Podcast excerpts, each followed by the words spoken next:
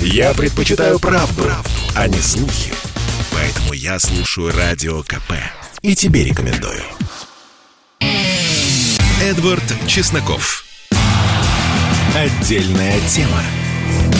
Здравствуйте, друзья! И нам нельзя, в общем-то, звонить по телефону нашему человеку, которого мы хотим позвонить, потому что ему можно позвонить только в Телеграме. Он находится в глубоком Конакре.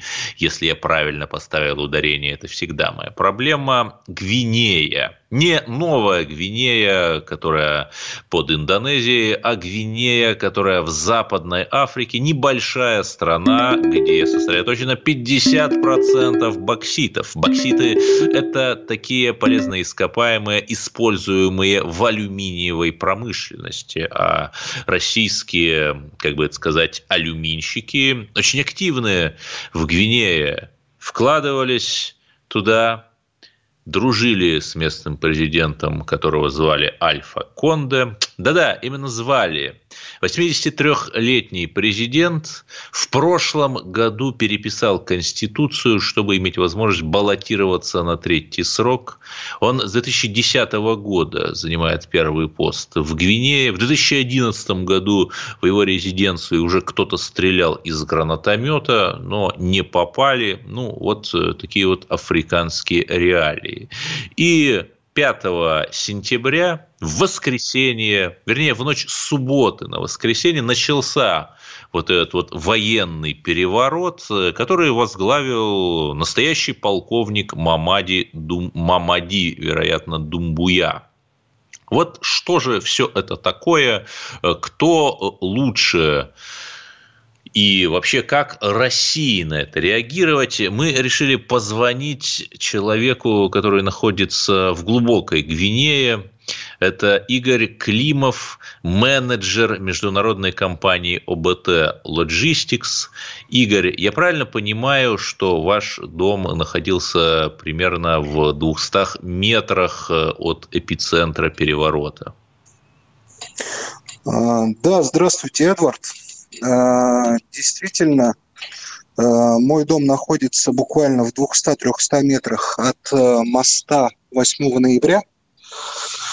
Это как раз то место, где все и началось. То есть примерно в 8 утра раздались первые выстрелы. Воскресенье. Да. Угу.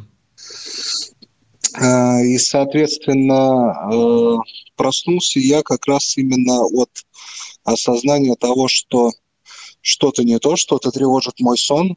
Первоначально подумал, что, может быть, еще да, ночью кто-то решил аллюзия, пускать фейерверки. Это была аллюзия на начало превращения Кавки. Да, продолжайте. И первая ваша мысль была, что это фейерверки.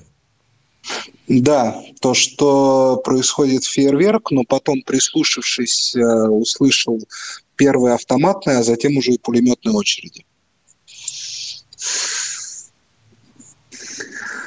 А, и, соответственно, с тех пор э, начали активно следить уже за, за новостными данными о том, что происходит. Э, и, как выяснилось, действительно в процессе идет государственный переворот. Угу. А вот э, переворот кого против кого? А, вопрос на самом деле достаточно интересный.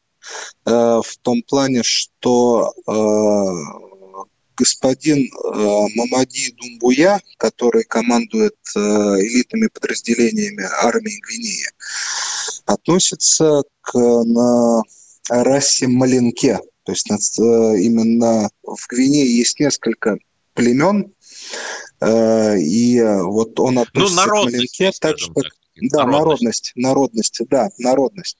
Так же, как и бывший президент, господин Альфа Конде. Поэтому с точки зрения, наверное, здравого смысла и логики этого произойти не должно было, поскольку профессор Альфа Конде, он всегда поддерживал э, и свою народность, и армию, но вот произошло, можно сказать, немного неожиданно. Да, и, в общем, это был такой африканистический экскурс, а для России, ну, которая, как известно, имеет определенные экономические интересы в Гвинее, это очень серьезный бизнес, это сырье, которое поступает оттуда на наши фабрики. Для России это будут какие-то последствия от этого переворота, как думаете? Э, я думаю, что сейчас э, э, менеджмент компаний в том числе и российских, которые представлены э, в Гвинее, будут пытаться э, искать пути для нахождения какого-то консенсуса и компромисса в общении с новой военной хунтой. И я считаю, что кардинальная ситуация не должна будет поменяться для российского бизнеса по той причине, что в настоящий момент Э, торговые операции возобновляются, э, экспортные суда уходят, грузятся, поэтому ухудшение ситуации не прогнозируется. Угу. Еще вот мне пишут в WhatsApp э, радио «Комсомольская правда», а правда ли, что простой русский рукастый мужик может уехать в Африку и очень много там заработать? Хороший вопрос. Э, насчет много заработать, это понятие относительное. Э, для, для, для всех это разные вещи. А то, что возможность есть, конечно, э, все зависит только от стремления человека, желания, получения образования и стремления работать за границей. Угу. Ну, то есть я правильно понимаю еще раз, что пока что вот какими-то крупными геополитическими провалами для России вот эта вот э, турбулентность в Гвинее не грозит? Э, нужно понимать следующее, что э, Гвинейская республика с момента обретения своей независимости имела плотные такие хорошие дружеские отношения как с Советским Союзом, так и с Россией. И э, в Гвинее это уже третий государственный переворот с момента обретения независимости. Поэтому я считаю, что наши дипломаты смогут обо всем договориться и продолжить э, взаимовыгодное сотрудничество, как экономическое, так и политическое. Да, там еще забавно, конечно, я об этом написал в материале своем для «Комсомольской правды» о том, что вот после того, как произошел переворот, жители Конакри вышли, или Конакри, я, ударение моя слабости, Конакри или как? Конакри, Конакри. Да, жители Конакри вышли, скандируя слава армии и, наконец-то, свобода. Ну, то есть той самой армии, где вот этот вот новый э, предположительный руководитель служил. Да, но я правильно понимаю, что вот сейчас все спокойно, перестрелок нет, и русским людям, которые, как сообщает МИД РФ, в количестве примерно 500 человек э, живут в Гвинее, опасаться нечего. Э, в настоящий момент, вот идет уже второй день, э, сегодня с утра были слышны какие-то редкие выстрелы, но я пообщался и с местными жителями, ну и э, с представителями полиции, которые у нас здесь резиденцию нашу охраняют, мне говорили о том, что это выстрелы в знак выражения радости, а то есть это именно такие выстрелы в воздух. И угу. да, люди продолжают праздновать. Как на свадьбе, в общем. Да, да, да. Вот, ну, и да, люди продолжают праздновать, выходя на улицу. Спасибо. С нами был Игорь Климов, э, простой русский человек, бизнесмен, э, менеджер, я знаю, менеджер фирмы ОБТ Logistics, который был практически очевидцем событий в Конакри в Республике Гвинея, что в Западной Африке. Мы, конечно же, держим руку на пульсе, конечно же, пристально наблюдаем, ведь э, лежит душа у русского человека к Африке. Спасибо, Игорь, спасибо за то, что вы рассказали сказали, и я сразу объявлю телефон 8 800 200 ровно 9702. Это телефон прямого эфира. Я объявлю тему часа. Пользуются ли ваши дети ТикТоком? Контролируете ли вы соцсети, которыми ими пользуются? Согласны ли вы с Павлом Дуровым, который сказал, что дети могут отупеть из-за ТикТока, да из-за этих сериалов на Netflix, на Netflix? Хотя я не думаю, что вы смотрите, что кто-то смотрит Netflix. Все-таки там достаточно дорогая подписка, но по меньшей мере наши ужасающие, ну не все, конечно, но некоторые сериалы мы смотрим плюемся и смотрим. Вот. Звоните 8 800 200 ровно 9702 и скажите, не Чувствуете ли вы, как ваши дети тупеют от этого ТикТока? Или, может быть, вы не знаете, что вообще такое ТикТок? Ну, а пока мы продолжим. Последние три дня все обсуждали Эдварда Чеснокова и Карлиса Пучдемона. Кто же это такие? Ну, Карлис Пучдемон – это бывший президент Каталонии, человек, который провел 1 октября 2017 года, да, грозный 17 год, референдум о выходе из состава Испании. И подождите, то есть оказывается, что 14 республикам можно отделяться от СССР, Словакии можно отделяться от Чехии, Югославии можно разваливаться, а Косово можно отделяться от Сербии, как и Черногории, там тоже после референдума в 2006 году тоже можно отделяться от Сербии. И даже Южному Судану можно отделяться от Северного Судана. А вот Абхазия от Грузии нельзя отделяться, Крыму от Украины и ДНР нельзя отделяться, Каталонии от Испании тоже нельзя отделяться, ведь это наше, в смысле ваше родное западное. Вот за это мы вас не любим, за ваше адовое лицемерие. А в следующем блоке, дорогие друзья, мы поговорим о тюремных джамаатах. Послушай, дядя, Радио КП. Ведь недаром я его слушаю. И тебе рекомендую. Эдвард Чесноков. Отдельная тема. Здравствуйте. Поговорим о тяжелой теме, которая называется тюремные джамааты. Ну, джамаат это вот можно перевести как некая общность, община и пост, который просто взорвал российский телеграм. Его написал э, Роман Антоновский, автор телеграм-канала «Сыны монархии». Собственно, о том, что сражаясь с э, всевозможными тесаками и Марцинкевичами, которые, безусловно, плохие люди и заслуживают, наверное, осуждения за свои ужасные деяния, мы как-то проспали других – зеленых. И нет, речь не об экоэкстремистах, которые заставляют вас не есть мясо во имя процветания Греты Тунберг, а вот о тех самых джихадистах. И буквально вот, когда я готовился к эфиру, пришла новость. В Сибири задержан азербайджанец, вербовавший джихадистов на зоне. Гражданин Махмудов был задержан в Норильске, отбывая наказание в одной из колоний, но, к сожалению, там их много. Гражданин Махмудов осуществлял вербовку среди заключенных мусульман в террористическую организацию ИГИЛ, запрещенную в Российской Федерации, конечно же. Как же так? Вот давайте вместе с Романом Антоновским попробуем разобраться.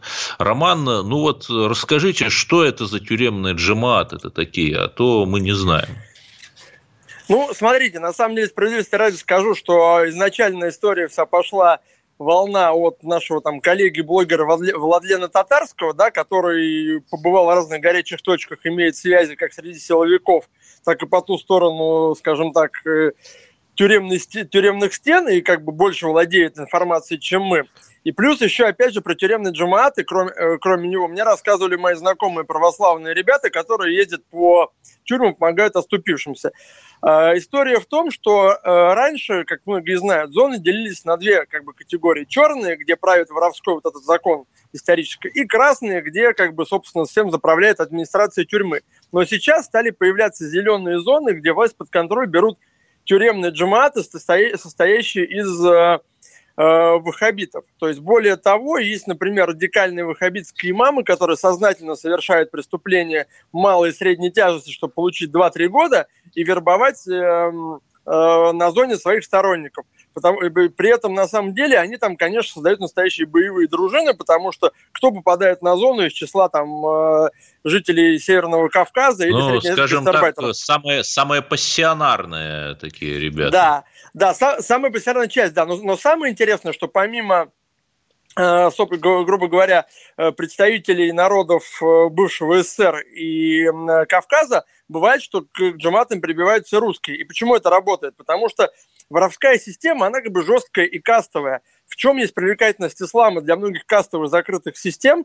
В том, что он как бы дает выход из низшей касты. То есть, например, в Индии поэтому доля мусульман растет, потому что, принимая ислам, как бы низшие касты могут как бы совершить скачок э, наверх по социальному лифту. Ну, То же самое на зоне. Да, он учит, он учит, что есть вот единая исламская умма, которая вот, в общем, да. Э, межнациональна. Да, да, и получается на той зоне, где сильна власть как бы зеленых вот этого джимата, например, какие-нибудь там даже люди э, и другие, не исповедующие изначально базового по рождению как бы ислам, из какой-то ниши там каст или попавшие э, с такой статьей, по которой в воровской теме-то на зоне не котируешься, типа там наркотиков или изнасилования, они могут изменить свое тюремное положение, попав под защиту этого тюремного джимата. И, кстати, еще определенный приток, довольно много как раз-таки вот э, скажем так, русских вот нацистов, people-хейтеров, субкультурных э, язычников, ну, тоже типа, попадает типа под обаяние... таких. Да, попадает под обаяние ислама, потому что, допустим, они, будучи язычниками, довольно агрессивно относились к христианству, считая как бы его там иудея-христианство, как они это называют.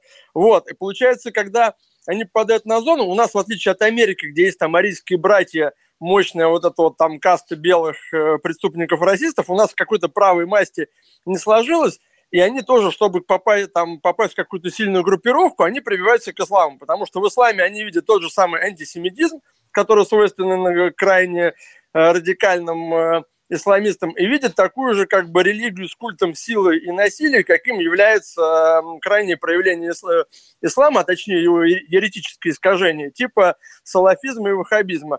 И многие как раз там скинхеды, они в, рамках эм, Э, они на зоне принимают ислам. Чем это нам как бы чревато? Знаете, как ты правильно сказал в начале, это можно одной фразой обрисовать так. Пока гонялись за лысыми, проспали бородатых. Да? То есть фактически mm-hmm. сейчас не существует угрозы русского фашизма, он даже по, по, по завышенным оценкам либеральных э, всяких центров типа «Сова», э, у нас сейчас преступления, как бы совершаемые там ультраправыми э, ультраправой молодежи довольно-таки минимальная, и, по сути, у нас единственная мощная правая субкультура – это футбольные фанаты, которые в основном в политике не участвуют, там с, с иноземцами дерутся только если их там задевают, а обычно поглощены драками там друг с другом где-то в лесу, и, в общем никакого неудобства для общества не представляют. В то же самое время в тюрьме, в тюремных джуматах у нас формируются вот эти спящие ячейки. То есть мы сейчас видим на примере Талибана – что значительную роль в успехе наступления талибов в Афганистане сыграли спящие ячейки. То есть не те талибы, которые атаковали города извне, а те талибы, которые били в тыл афганской э, армии, когда им подавали э, незаметный сигнал. И давайте откатимся чуть назад. Э, и из чего у нас получился ИГИЛ? ИГИЛ сложился... Запрещенная э, Америк... организация, да, я обязан Да, запрещенная, да, запрещенная в России организация. ИГИЛ у нас сложился в, в иракских тюрьмах и концлагерях, где оказались униженные американцами и поражением кадровые иракские военные, которые, которые там сошлись э, с имамами, и то ли эти кадровые военные решили ваххабизм использовать для э, мести там, американцам, то, то ли их имамы так распропагандировали, но факт остается фактом. Ирак вышел из американ... Э, ИГИЛ вышел, запрещенная организация в России, вышел из американских тюрем и стал настолько мощной организацией, что только военное вмешательство сверхдержав в лице там, России и стран НАТО смогли, в общем-то, его как-то остановить. А, то есть здорово, что мы воюем за пределами нашей страны э, там, с ваххабитами, лучше их там убивать и множить на ноль в Сирии, чем под Москвой, но мы сейчас у нас как бы в Москве, в России, вот в Сибири начинаем упускать вот эти спящие ячейки. Пока у нас многие силовики, при всем к ним уважении, э, там гоняются за людьми, которые там репостят мемасы э, там, с Гитлером или там, не знаю, или пытаются там отследить там Кузнякова, сидящего в Польше.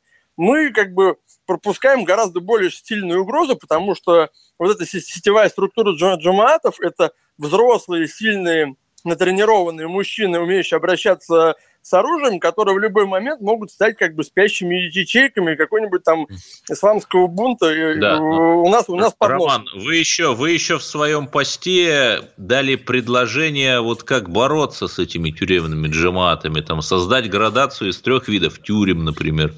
Да, да, я, э, я думаю, я вообще давно думаю, что наша пенитенциарная система должна быть реформирована и поделена на как бы три вида тюрем. То есть, допустим, у нас один вид тюрем должен быть скажем, такой с облегченным режимом, как вот скандинавские тюрьмы, похожи на санаторий, это людей, которые один раз оступился для первоходков, потому что ограничение свободы для них уже будет наказанием, и там в этих тюрьмах они как раз должны, не должны соприкасаться ни с джематами, ни с воровскими Э, ячейками, чтобы их не вербовали ни в преступники, ни, ни в радикалы, должны перевоспитываться. Другой, другой тип тюрем, где у нас сидят как раз там воры, ОПГ, рецидивисты с более там с жесткими условиями содержания, но тоже направлены на перевоспитание.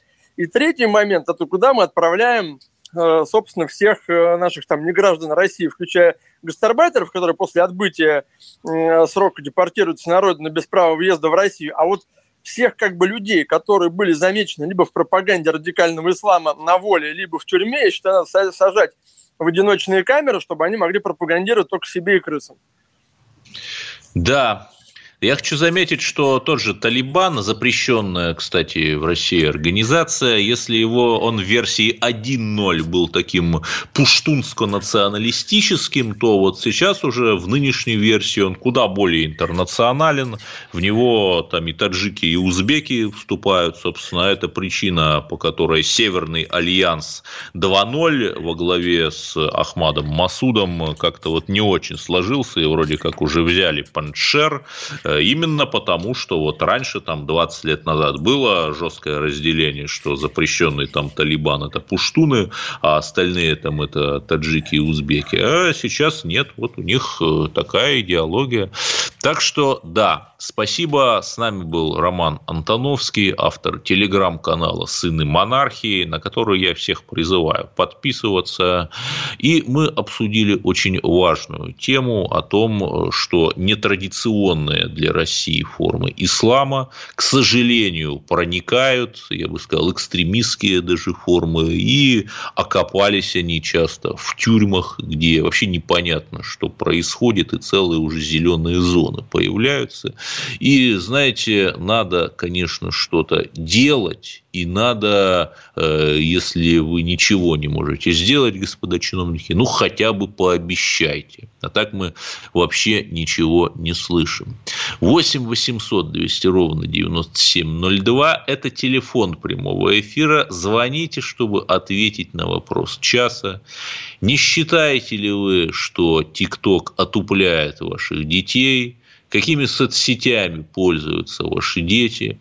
Надо ли запрещать, э, например, в элитных школах детям запрещают владеть смартфонами?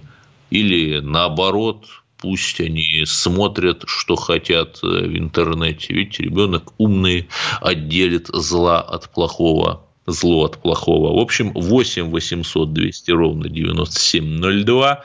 Телефон прямого эфира. Звоните. А в следующем блоке мы вернемся к шокирующему делу Анатолия Грудистова.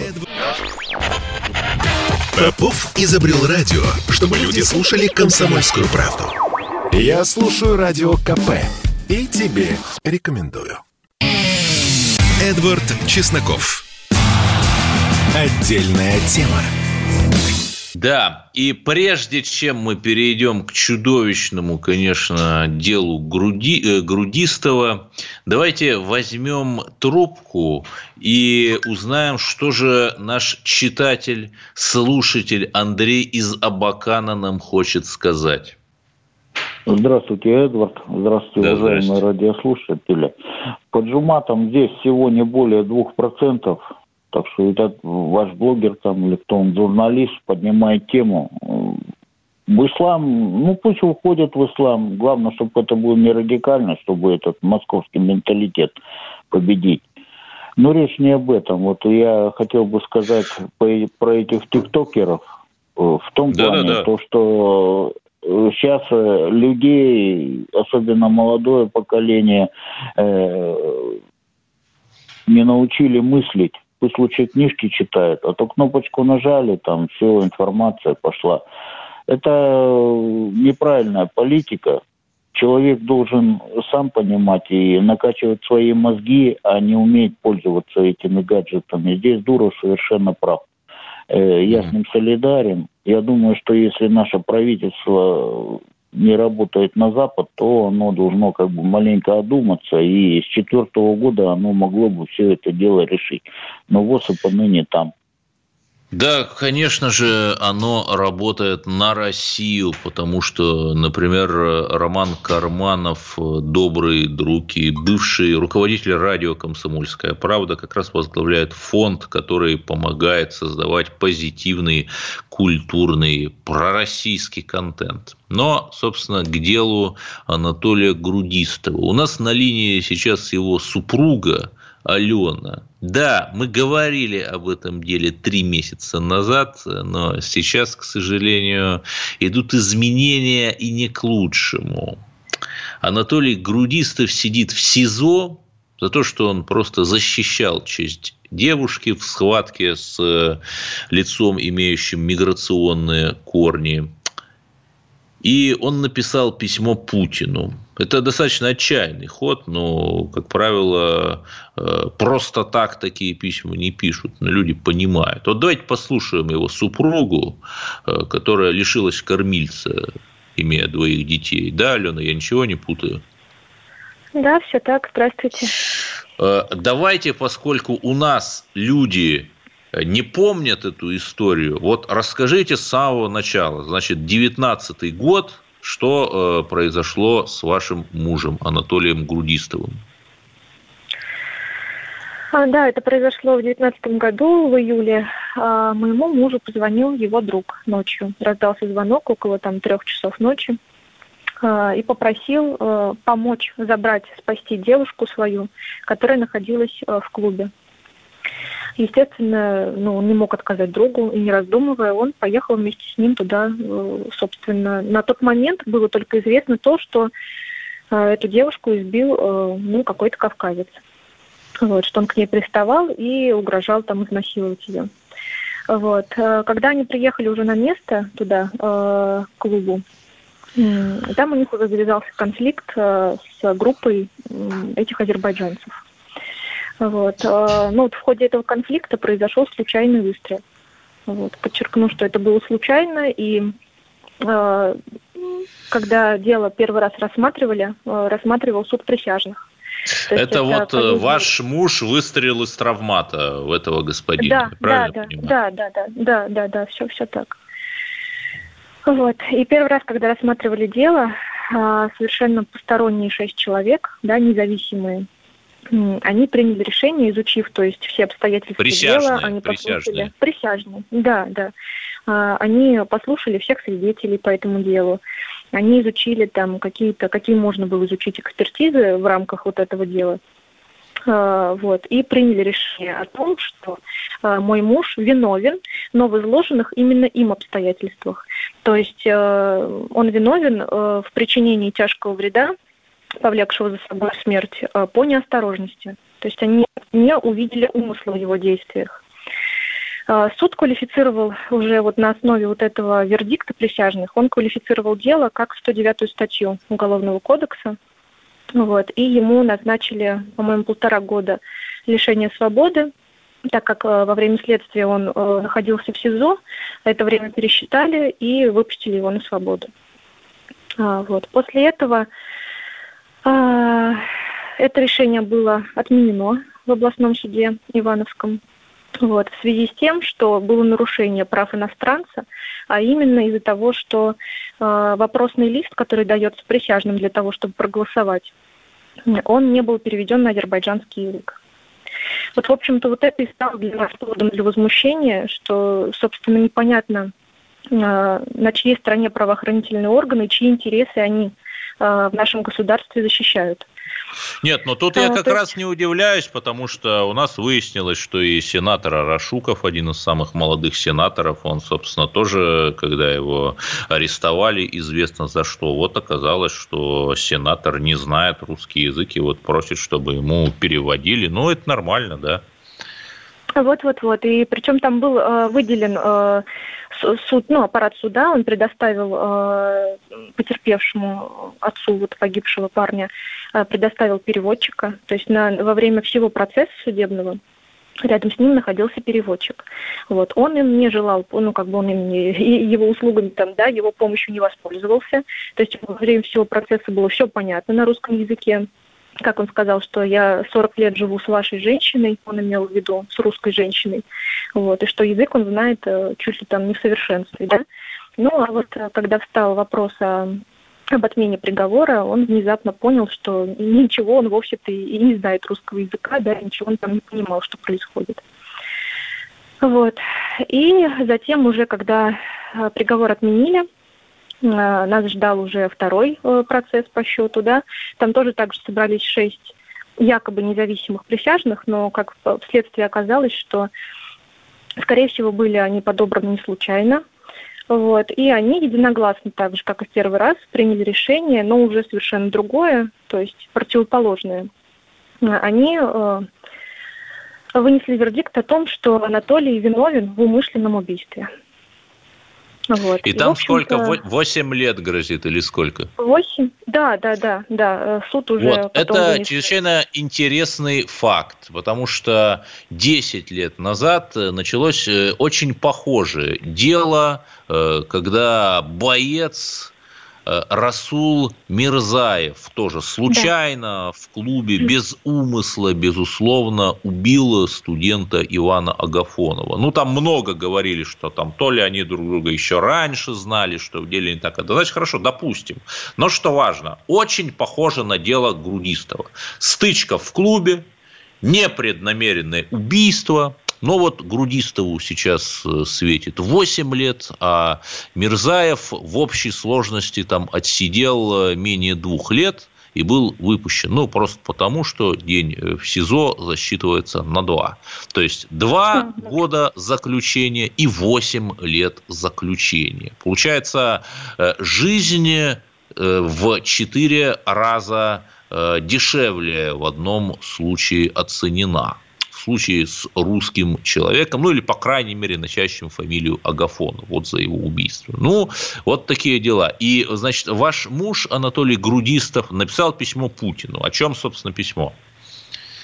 Ну, это правильно вы сказали вначале, что это просто от отчаяния уже было написано, потому что э, у нас предстоит э, тут судебное слушание да, по этому делу, по поводу обжалования этого приговора. Вот, и просто уже мы не верим э, в справедливое правосудие.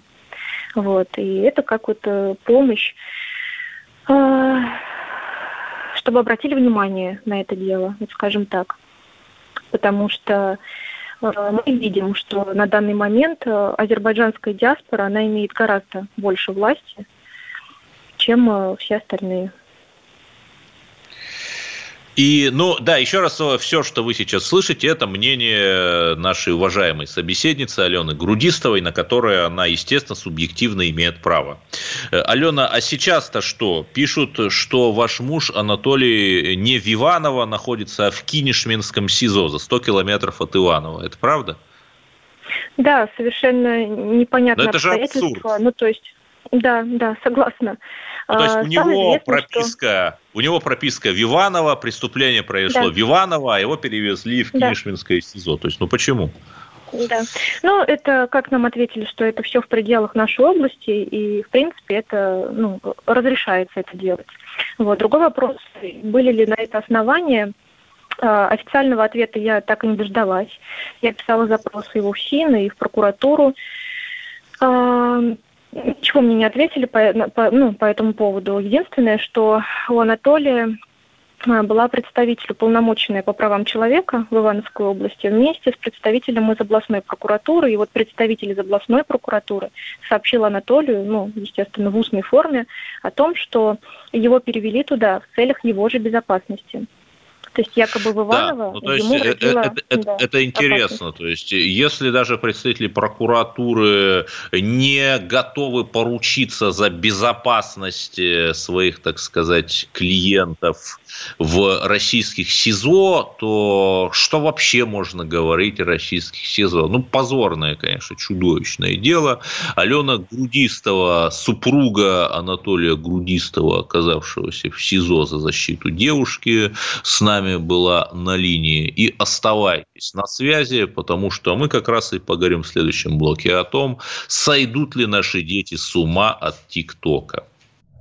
Слухами земля полнится. А на радио КП только проверенная информация. Я слушаю «Комсомольскую правду» и тебе рекомендую.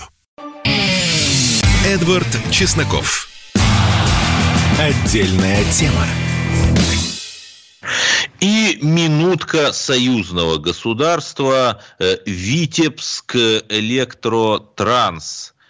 Транс, да, звучит э, как будто вот мы в каком-то трансе, провел белорусизацию, переименовал билеты, раньше было написано билет, теперь билет через букву «Ай» на одну поездку, теперь на билете написано на одну поездку ну, на, было на одну, стало на одну поездку. Автобус, троллейбус, трамвай. Город Вицебск. Ну, вот так вот, в общем, конечно, мы радуемся, что интеграционные карты подписаны и идет идет, конечно же, национализм. Ведь плохой он только русский национализм. А знаете, вот эти вот региональные национализмы, все, абсолютно все, кроме русского, они, конечно, хорошие. Ну, так нам, по крайней мере, говорят. Э, и э, мы сейчас обсуждаем слова Павла Дурова, этого Стива Джобса, хорошего человека, который призвал людей вернуть контроль над своим разумом, раскритиковал э, соцсеть TikTok. Ну, если у вас ее нет, то я поясню, что это вот такая соцсеть, где контент – это видео характер он носит – там показывают ролики под музыку, минутные, которые вот сменяются, э, и, по сути, какие-то непонятные алгоритмы выбирают, какие ролики вам смотреть. И Павел Дуров э, возмутился, сказал, э, что надо меньше смотреть сериалы от Netflix и видеоролики от TikTok, Э, это липкая грязь. Мозг не может отличить вымысел от реальности. Э, если мы хотим вернуть себе творческую свободу, мы должны сначала вернуть себе контроль над своим разумом. Вот давайте поговорим об этом. Не опасно ли это для психики наших детей?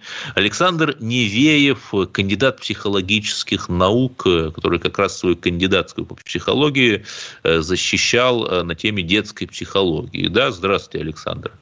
Добрый вечер, Эдвард. Вот э, действительно ли эти видеоролики, произвольно предлагаемые каким-то непонятным алгоритмом, которые действительно вот дети смотрят, а, опасны? Ну, э, конечно, могут быть опасны сами ролики, если в этих роликах, допустим, показываются какие-то вещи, которые, переняв которые, ребенок э, оторвется от, например, всех тех ценностей, которые необходимо для жизни нормального человека. Но дело в том, что проблема, конечно, она значительно шире. Э, ведь, понимаете, в ТикТок-то дети заходят потому, что у них есть свободное время, да? Значит, соответственно, для ребенка очень важно, на что он тратит свободное время. Если он его тратит на вот эти бессмысленные кривляния, обезьяничания и нарушение нравственных норм, которые, на, на которых, собственно, и построены все вот эти короткие видео из ТикТока, то, естественно, главный вред от этого заключается в том, что время, которое э, он мог бы потратить на там, обучение там, иностранным языкам или на то, чтобы освоить какие-то нормы поведения в обществе, научиться общаться, преодолеть свои проблемы, он тратит просто на получение вот такого вот э, суррогатного, смешного э, удовольствия, очень низкопробного, понимаете, в своей основе. И с тем же успехом он может, там, не знаю, играть в компьютерные игры или Э, участвовать в какой-то травле, допустим, людей. Э, в... Александр, а правда ли, что вот из-за этих роликов э, с таким, с такой криповой окраской, с таким дробным монтажом, с такой резкой музыкой у людей, у детей может возникнуть синдром рассеянного внимания? И тоже объясните, что это за синдром. Знаете, синдром рассеянного внимания, он имеет очень много причин, но главное из них это как раз то, о чем я говорю. Дело в том, что э, наша психика, высшие психические функции, да, внимание, память, мышление, речь, все это формируется в результате деятельности, то есть труда. И Конечно, если ребенок вместо того, чтобы трудиться и заниматься развитием вот этих вот э, свойств своей личности, своей психики сидит в ТикТоке, то просто они у него не развиваются. И когда он приходит на урок, от него же требуется совершенно другой уровень и концентрации, и внимания.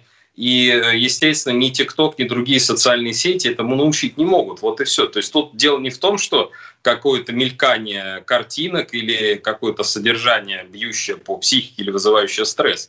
Дело в том, что детская психика, если мы хотим добиться определенного определенных результатов от нашего ребенка, мы должны на эту детскую психику оказывать влияние совершенно иного рода. Вот, допустим, когда э, мы читаем книгу, да, мы э, совершенно иные проявляем свойства нашей психики, чем когда мы крутим ленту в соцсетях или тем более смотрим какое-то видео на Ютубе. Мы, э, во-первых, должны погрузиться в то, что мы делаем, да, мы должны выявить структуру. И более того, любая хорошая книга, она, конечно, содержит в себе в разы больше информации, чем любой даже самый интересный, мигающий, захватывающий ролик. И э, более того, ведь понимаете, э, наше внимание, оно, так сказать, грубо, можно его разделить на две части. Первое – это внимание непроизвольно, когда, допустим, что-то такое вот происходит неожиданно, да, э, мы сразу на это обращаем внимание, какой-то хлопок, или там раз эксперт из кадра ушел. Вот удивительно. Mm-hmm. Мы не можем на это не обратить внимание. Это вполне закономерно, это нужно. Представьте, что,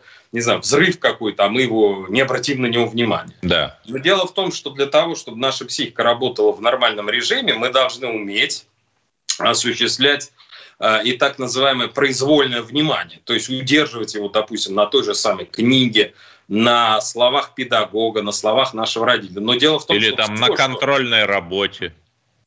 Абсолютно верно. Дело в том, что все, что происходит в интернете, а, это все, абсолютно все рассчитано на непроизвольное внимание. И все вот эти алгоритмы, о которых вы сказали, которые предоставляют нам определенные видео в нашу выборку, да, а, они все отбирают эти видео просто по критерию того, насколько человек, ну, грубо говоря, залипает на вот этих вот роликах. Вот все. Это абсолютно иная сфера э, психики, это, повторюсь, непроизвольное внимание – конечно, если оно развито, то представьте, Но... ребенок приходит в школу, он немного, ждет, немного перебью, немного перебью. Кстати, также не только TikTok работает, например, YouTube, он тоже показывает ролики по определенному алгоритму, который сделан так, чтобы вы провели на платформе как можно больше времени, э, кликнули как можно больше рекламных да, ссылок да, и принесли да. платформе больше денег. Да, продолжайте.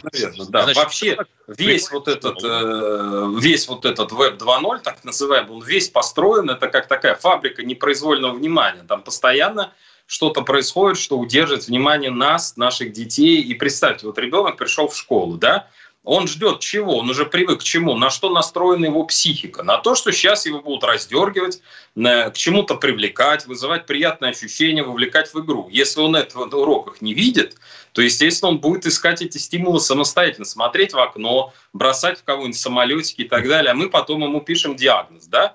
Что это вот у нас какое-то такое неполадки там внимания или минимальные мозговые дисфункции и так далее. Хотя все очень просто. Просто нашему чаду негде научиться э, нормальному функционированию нашей психики, способности фокусироваться, э, держать э, перед своим мысленным взором да, те данные, с которыми необходимо работать. И выливается это и в проблемы с учебой, и в проблемы с поведением, безусловно. Так что интернет в целом, повторюсь, в той степени, в какой он построен на вот этой нише нашей психики, да, бросовые эмоции – непроизвольное внимание, прежде всего, вот в этой степени он весь опасен, да. не только TikTok. Ну вот э, я, кстати, проводил э, свое раннее детство в сборке конструкторов Лего. Я правильно понимаю, что вот это как раз другой тип внимания? Ну, конечно, да. Особенно если вам была перед этим поставлена задача. Если вы не просто обращались как со спиннером, с этим конструктором, да, плитку сюда. Нет, ну, конечно, сюда. там э, инструкция, там нужно пространственное мышление, что вот эти да, детали, да, там нужно сейчас поставить. другая проблема. Вот у меня тоже сыну 9 лет, и там пару лет назад он тоже увлекался Лего. Я ради интереса туда заглянул, посмотрел, что там происходит. Дело в том, что там слишком подробные э, инструкции. Это тоже не способствует развитию мозга в нормальном режиме. Разуму нашему нужно ставить задачи, если мы хотим, конечно, из ребенка, чтобы получился ток, мы должны ставить задачи, которые э, не шаблонные, да, человек mm-hmm. должен уметь их решать в сложных условиях, он должен уметь преодолевать. Ну хорошо, а вот вопрос от родителей, а что, нужно совсем запрещать там ребенку доступ в интернет или ограничивать как-то, вот делать-то что с этим? Понимаете, какая штука? Такого рода запреты, конечно, они только усугубят проблему. Здесь нужно действовать совершенно иначе. Нужно ребенку предложить альтернативу. Я понимаю, что это сложно. Но, безусловно, какой-то период бойкота он просто необходим, потому что человека нужно переключить. Понимаете?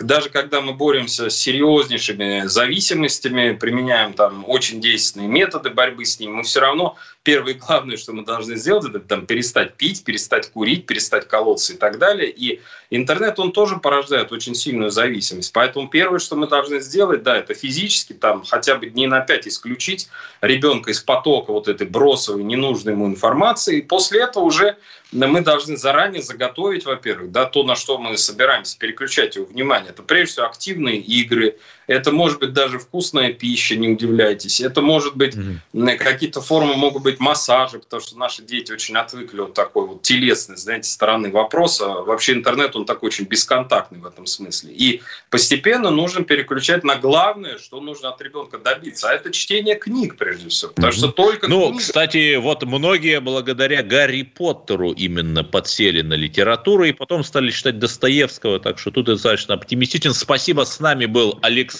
Невеев, психолог, э, с которым мы обсудили одну простую вещь. Родители должны уделять детям больше внимания, а вы должны чаще слушать радио «Комсомольская правда». Эдвард Чесноков. Отдельная тема.